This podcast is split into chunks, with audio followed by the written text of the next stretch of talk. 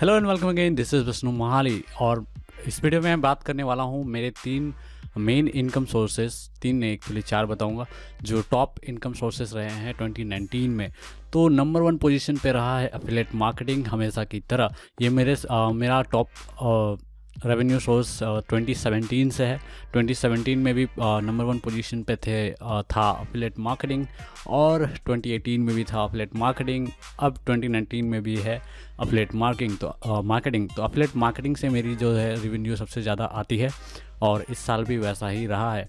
इससे पहले वाले वीडियो में मैंने बताया ब्लैक फ्राइडे और साइबर मंडे डील्स में मैंने कितने सेल्स वगैरह किए थे तो वो थोड़े अंडर रिपोर्टेड हैं, क्योंकि मैंने होटल पे रिकॉर्ड किया था तो मैंने ज़्यादा कुछ सोचा नहीं और डेटा बेस्ड बात नहीं की उसमें। बस ऊपर ऊपर की आपको ओवरव्यू दी थी।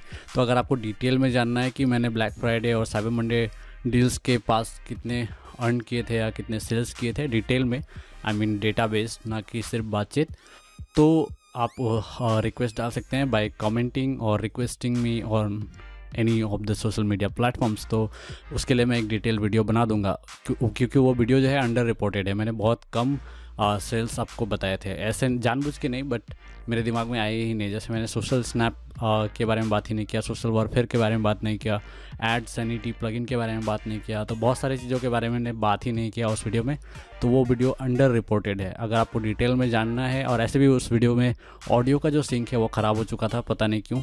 ओरिजिनल वीडियो अच्छी थी। बट अपलोड करने के बाद ऑडियो सिंक में नहीं है। मुझे नहीं पता क्यों यूट्यूब के प्रोसेसिंग में कुछ गलती हुई होगी तो इस वजह से ऐसा कुछ हो गया है। पर अगर आपको बेटर क्वालिटी में और भी डिटेल में वो वीडियो चाहिए तो कमेंट करके बता देना मैं वो वीडियो बना दूँगा।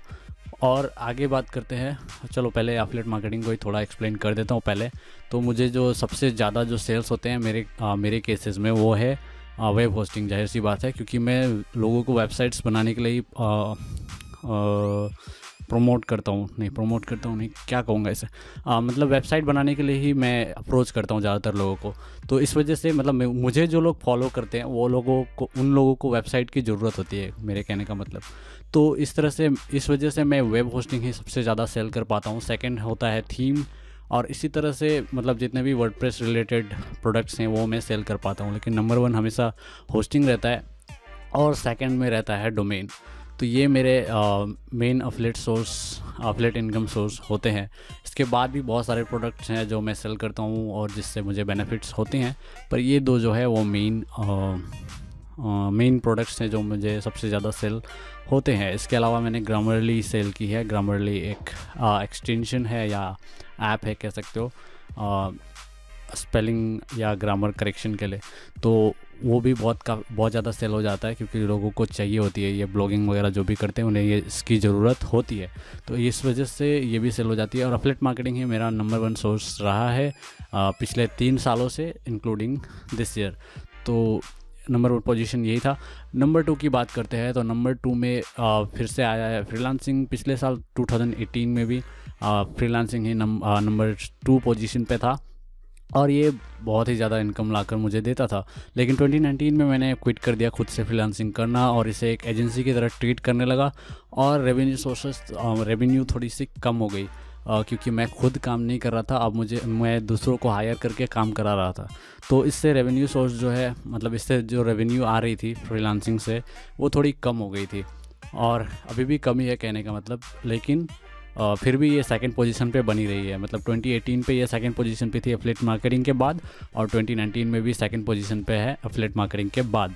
तो फ्रीलांसिंग से काफ़ी रेवेन्यू जनरेट होती है मेरी एजेंसी टाइप की है। तो उससे भी काफ़ी रेवेन्यू जनरेट होती है। अभी भी कुछ पेंडिंग ऑर्डर्स है जो मुझे कंप्लीट करने पड़ेंगे। वो मुझे इसलिए करना पड़ेगा क्योंकि अभी जो काम है ना जो काम मिले हुए हैं, वो दूसरे नहीं कर सकते तो उसमें मुझे थोड़ा हेल्प करना पड़ेगा। नहीं तो वो हो नहीं पाएगा। तो कुछ ऑर्डर्स हैं जिसे मुझे कंप्लीट करना पड़ेगा पिछले आगे दो तीन दिन में, और आई थिंक सेवन डेज़ है मेरे पास। सेवन डेज़ में उसे कंप्लीट करके मैं डिलीवर भी करूँगा, अपने जो भी मैं काम करता हूँ उसके अलावा।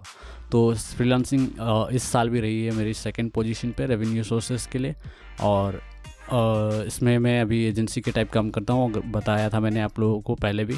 अभी एजेंसी टाइप चलता है तो मैं दूसरों को ऑर्डर्स देता हूँ दूसरे लोग काम करते हैं तो इस तरह से चलता है। पर ये ऑर्डर अभी जो रिसेंटली जो मुझे ऑर्डर मिला है वो मुझे खुद कंप्लीट करना पड़ेगा और वो बिहाइंड द सीन वाली काम होती रहेगी।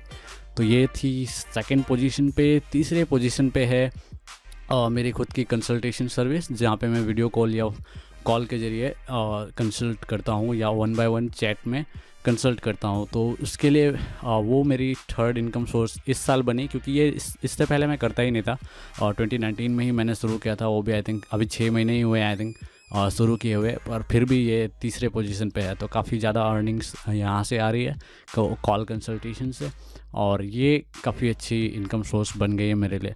और इसके बाद फोर्थ पोजीशन पे जो आती है, वो है एडसेंस गूगल एडसेंस तो यहाँ पे बहुत लोग कहेंगे कि गूगल एडसेंस से उतनी अर्निंग नहीं होती है, जो कि सही बात है, लेकिन यह डिपेंड करता है निस्ट पे और आपके क्वालिटी ऑफ़ वेबसाइट्स कॉन्टेंट्स वगैरह पे।